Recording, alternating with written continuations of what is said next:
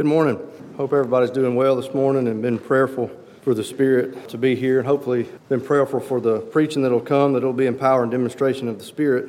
Uh, it's good to see so many people in God's house this morning. I thought as I first glanced out there that, uh, you know, I guess it was 2015, or I'm not sure on the exact date, we decided to build this particular sanctuary. We were getting a little bit crowded in that one over there, and if we would have decided not to do that, and uh, what it would look like over there today with this many people, there certainly would be people standing up along the walls. So I think the Lord was definitely in that decision because there's a lot of faces out there this morning. So it's and it's good to see that. I want to start this morning in Acts the 16th chapter. As you flip there, Acts the 16th chapter. I'm not going to read all of this.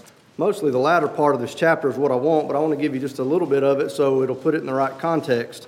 And most of you are probably familiar with this and have read it before. but I want to start in verse 16 of Acts 16.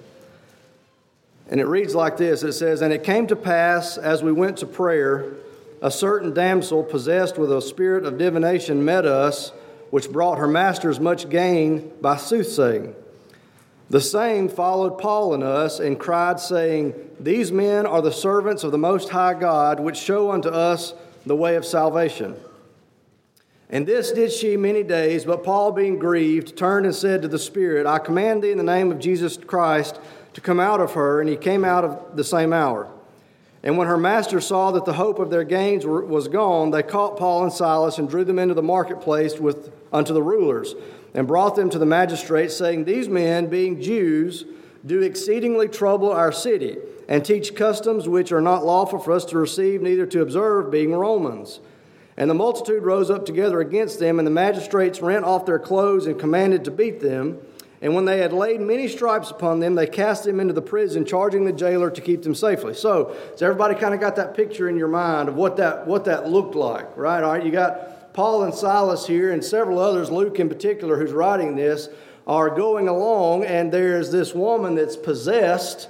And because of her possession, people have taken a financial advantage of that, and maybe through ways we don't understand, uh, we're either using her to deceive people, or maybe there was some sort of dark darkness there where she was able to tell things that just mesmerize people. But uh, nonetheless, they were using her to make money. All right, and so when Paul and Silas comes along, the, the, the, darkness inside of her begins to cry out and just basically nag them to death.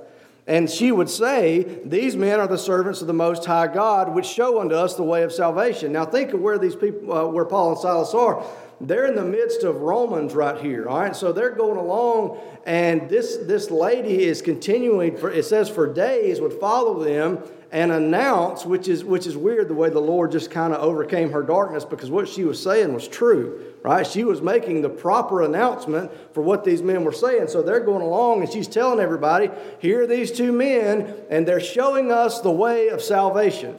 Well, if you're from Rome or you're in some of these other Gentile cities, that's not something that's really on the forefront of your mind. You're not thinking about salvation. They had their, uh, they had their own uh, list of gods that they worshiped. And, you know, these men uh, and women of, the, of, the, of Rome and the Romans, the Gentiles, they don't have the long history of the Jewish nation. You know, they're not like the Jews would be. They didn't study over the writings that they had, and they didn't, you know, cherish the, the memories of, of, of the uh, uh, prophets and priests that had gone before them. And Abraham and Isaac and Jacob didn't mean anything to these people. And all of a sudden, you've got these two Jews coming along, and this lady is proclaiming to everybody. Now, these guys are showing us something here, and what they're showing us is the way to salvation.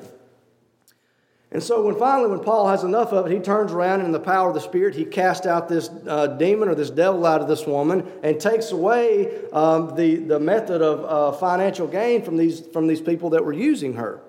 Well, they get mad about it and they go tell on Paul and Silas, and they basically have Paul and Silas beaten and they have them thrown in prison. Okay? Now, when they take them to prison, we'll read about there in just a minute. You know, probably like with any prisoner, if you're a prison guard, you probably over time, you have a general idea what the people who you are watching over, what they're in there for, right?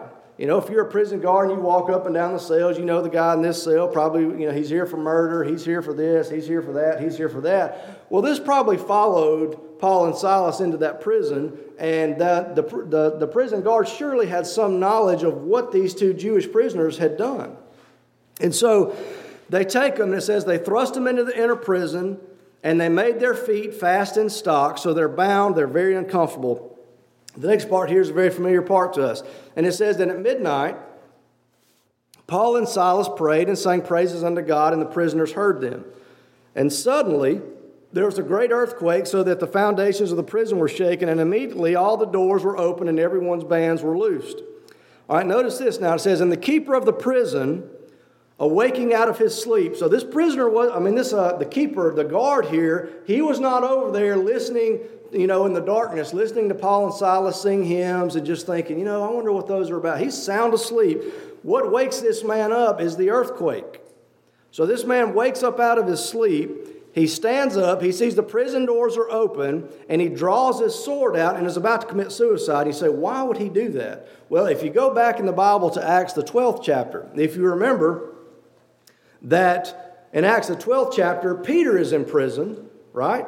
And the angel of the Lord comes and delivers Peter out of prison. And when Herod finds that Peter has uh, escaped from prison, it tells us that he had the guards and all those there that were supposed to keep him and guard him, he killed them all. You see, that was the punishment. If you're a prison guard and the prisoners get away, then that's a sentence of death, right? So imagine yourself being in the shoes of this prison guard for just a second. He wakes up out of an earthquake, he stands up and he looks, and all the prison doors are open, and he's thinking to himself, My life is over, all right? And so this man's adrenaline has got to be pumping, right? Because he takes out his sword and, and, and he's about to, to thrust it through himself. So imagine what he's feeling. Heart is pounding, not even nothing. He's scared to death. And he says, The only way for me to get out of this terrible situation is to kill myself. Because if I don't kill myself, then the leaders are going to kill me. Because again, in Acts chapter 12, we see that's the punishment for it, right? And so, as he's standing there, he draws out his sword and he's about to thrust himself in, assuming, the Bible says, supposing that the prisoners had fled. And out of the darkness, he hears a voice, and it says, But Paul cried with a loud voice. He didn't just say, Hey, wait a minute. He screams, Wait, wait, wait, wait, wait. He says, Do thyself no harm, for we're all here.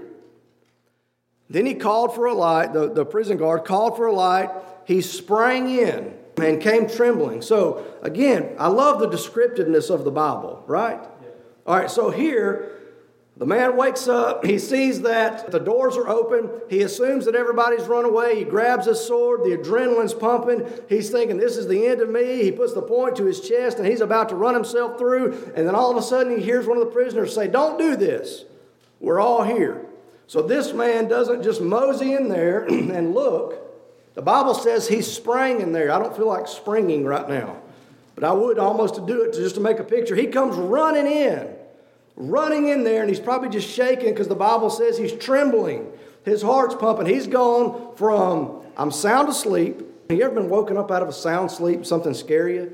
You know, I've woken up before, be laying there, and, and just kind of for some reason open my eyes, and one of your kids be standing right here, you know, and you're like, and it just it startles you. You go from you go from zero to hundred quickly, right? So he goes from zero to hundred, and his heart is racing, right?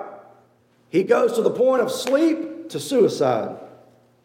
And then he goes from suicide to relief. And then that relief takes him into the prison. So he is up and down on his emotions, right? And he stands there and he looks and he sees all these prisoners are still there when they had every chance in the world to get out of there. All right. Can you, can you feel it? Can you feel what this man must have been feeling? And it says he sprang in and he came trembling and fell down before Paul and Silas. Now, what does this prisoner, what does this prison guard know? All right. I know the message that they've been carrying, all right, you know, they probably took him in, they probably threw him in, told him, put these men in stocks. He's like, what'd they do? They've been, there was this woman walking around and they were hollering, she was hollering about them that they're going to show us the way to salvation. They probably said it mockingly. They're going to show us the way to salvation. Anyway, they're in trouble for it, so here's there. So I wonder if it, it, it was resonating in that prison guard's mind. These two men are, are in here because supposedly they're going to show us the way of salvation and they're just, they've just got a different spin on life than us Romans have.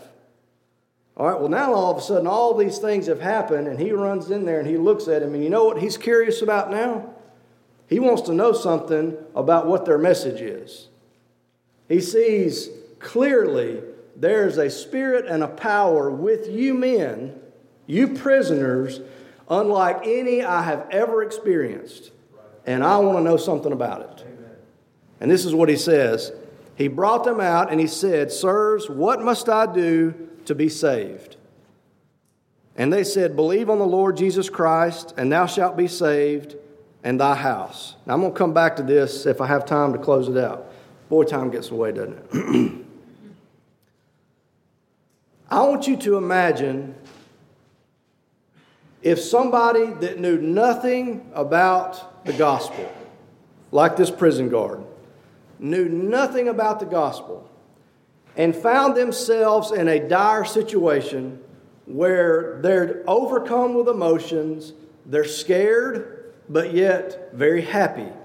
They've, they've experienced the point of suicide, maybe, and then they see great relief, and their emotions are a roller coaster, and they look at you, and there's something about you that makes them want to ask a question. And the question is, What must I do to be saved? All right?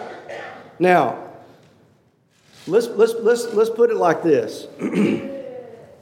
let's say that there's a person that comes running into a building, feeling all of these emotions, and she just so happens to find in that building preachers of different denominations in that building. And she runs up in there and says, What must I do to be saved? All right? Imagine that in your head. Well, there's going to be a preacher that stands up and says this. Well, I'll tell you how you're going to get saved. Because John 3:16 says, "For God so loved the world that he gave his only begotten son that whosoever believeth in him shall not perish but have everlasting life." And he'd say, So all you've got to do is believe. That's all you got to do. If you'll just believe. Then another preacher stands up and says, Whoa, whoa, whoa, whoa, whoa. No, no, no, no, no, no. Uh, he's got part of it right. But there's more to it. Because the Bible says in Mark, the 16th chapter, in the 16th verse, He that believes and is baptized will be saved. All right, so the girl runs in and probably immediately finds a little bit of relief. So all I got to do is believe. And then the other guy stands up and says, Well, let's add to that, you've actually got to be baptized as well. Well, if I were that person, I would start to get a little bit confused. Right. Well, which one is it? Right? And then another preacher stands up. He says, Well, in Romans, the 10th chapter, it says this Romans, the 10th chapter says it's not just about belief. He says, If you shall confess with thy mouth the Lord Jesus and shalt believe in thine heart that God hath raised him from the dead, thou shalt be saved. And he goes on and says, See, belief's important. It says, For the heart man believeth unto righteousness. It says, uh, and with the mouth confession is made unto salvation. And so all of a sudden this girl says, All right, so I've got to believe. One guy's telling me. Another guy's telling me I, have got to believe, but I've also got to confess. Another guy tells me that I've got to believe, I've got to confess, and I've also got to be baptized. Then another guy stands up and says, Wait, that's not the end of the story. There's more to it. In Matthew, the 10th chapter, Jesus Christ himself says, He that endures to the end shall be saved. And so the girl comes in broken, lost, looking for salvation. And she finds the people that are supposed to be able to guide her into that. And what does she find? She finds mass confusion, right? She leaves out of this room thinking, I don't know what to do. I don't know believe, and then this guy saying confess, and this guy saying repent, and uh, and my goodness, one of the guys says I've got to endure to the end. What does that even mean? Does that mean I've got to just have uh, way more good works than bad works? Do I have to just persevere in my in my belief all the way up until the day I die? That seems kind of shaky ground. And then another guy stands up and says, Nope. All these guys got it wrong because the Bible says it's by grace that we're saved. All right, do you understand? Can, can you put yourself in the shoes of this girl? Massive confusion. Are you with me? Massive confusion because she came in broken looking for some answers and she got so many different answers she doesn't know what to do she probably turns around and leaves more confused than when she got here. You see, the Bible does say that there's a salvation in belief. The Bible also says there's a salvation in confession. These preachers are not giving her false verses. The Bible does, Jesus did say, He that endures to the end will be saved. The Bible does say that he that believes and is baptized shall be saved. The Bible does say those things. So, how do we reconcile all of that? Right? How do you reconcile all of that? A guy told me one time, he said, if you don't believe that there's more than one type of salvation in the Bible, then the Bible will be the most confusing book you've ever read. Right. And that's true, right? You see, belief brings a certain type of salvation. Being baptized brings a certain type of deliverance. Repenting and confessing brings a certain type of deliverance for us, right? But now, the guy that stood over here and said it's by grace that you're saved, it says not by works. What does that mean? All right? What does it mean to say you're saved by grace? You see, grace, we all like to use the word grace. Every single one of these preachers up here would say, oh, we're saved by grace. But you got to believe and do all these other things to get it. What does it mean to be saved by grace? See, everybody uses that term. Grace is not just a kind, gracious thing. Grace is a thing, right? Grace is, is an entity all in of itself. And grace, the Bible teaches us, is separate and totally independent of any kind of work. That's what the Bible teaches us, right? In Romans, the 11th chapter, it says, if it's by grace, then it's no more works. Otherwise, grace is not grace. To, to insert works into grace destroys the identity of grace. They cannot coexist. Are you with me? They cannot coexist. It also says, and I know I've probably given you this one before, in Romans, I believe it's the fourth chapter. It says, Now to him that worketh is the reward not reckoned of grace, but of debt. Here we got works and grace again. The example that I've used in different churches, probably used it here before, is if I hire somebody to cut my grass, and they cut my grass, and when they're done, they come to me and I hand them money. I, that is not an act of grace. Because once they finished the job and met the conditions that I asked them to meet in order to receive the reward, I owe them that. You see, I'm in debt to them. It's not an act of grace for me to pay them. It's a, it's a matter of settling a debt with them, right? So, grace and works cannot coexist. When you find grace, you find an unmerited favor bestowed on you that has nothing to do with your works. And I've said this before on Wednesday night, and I'll say it here again this morning. When you look at this man said to believe, this man said to confess, this man said to be baptized, this man said to endure. Every single one of those are verbs, right? Yeah. And I went back and checked just to make sure I didn't get it wrong. A verb is the part of the sentence that shows action. Right. And the definition of a work is anything that requires action or effort mentally or physically. Now, I'll go to my grave being convinced that the Bible teaches me that belief, confession, repentance, baptism, enduring, all those things are works. But now listen, there is a type of salvation that everyone must agree on. There's at least one type of salvation that is totally independent of our works. Right? When I said a minute ago two types of salvation, what I mean is simply this there's a salvation on this side of heaven that we experience, and there's a salvation in eternity that we experience, right? I can be delivered from a number of things on this side of heaven, right? The, the, the, the Philippian jailer, he needed some deliverance, right? He needed some type of salvation because, my goodness, he's about to kill himself and now he's excited again. He doesn't know what's going on in this world.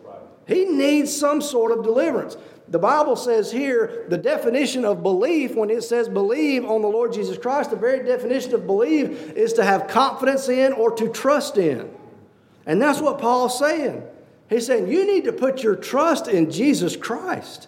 You need to make him the focal point of your daily walk. That's what's going to deliver you out of this mental roller coaster that you're on. And notice he says this. This is a, probably a whole other sermon, but it'd be a good one, I believe. What must I do to be saved? and they said, Believe on the Lord Jesus Christ, and thou shalt be saved and thy house. You can't go, I don't believe you would find any church in the world today that would tell you the, that if you will meet certain conditions, that it will filter out and affect a number of other people. Nobody will tell you your baptism will cover all these people, or your belief or confession will cover all these people. You understand? He's not telling this man how to get to heaven. He's telling this man how to find deliverance from the lost, horrible mental state that you're in. But notice this. He said, Believe on the Lord Jesus Christ, and thou shalt be saved, and thy house. Listen, this is to the men, all right? To the men. This is one of many verses in the Bible that show the powerful impact the man's spiritual walk has on his family. Now, I racked my brain and I could not think of one example. And I know you can. So don't come up and say, oh, I've thought of thousands of examples, because you'll mess up my little examples. I could not think of one example where there is a faithful, God fearing, church attending man whose wife just has wants really nothing to do with it. But I could think of dozens of women who are faithful to come and attend and be in church, and their husbands have want no part of it. I can think of dozens, dozens of examples where the woman is, is faithful spiritually, but the man wants nothing to do with it. But I cannot think of one example where the man is faithful spiritually and the woman is not. Think about that. The man has a powerful impact on the spiritual flow of his household. Amen. And, and Paul tells this man if you believe, if you will believe and you will be faithful, it will impact your family in a mighty way, and they'll be delivered from a lost mindset. Amen. Amen. And what happens? It says they go home and he, he, uh, he took care of their wounds and he was baptized, and he and all his.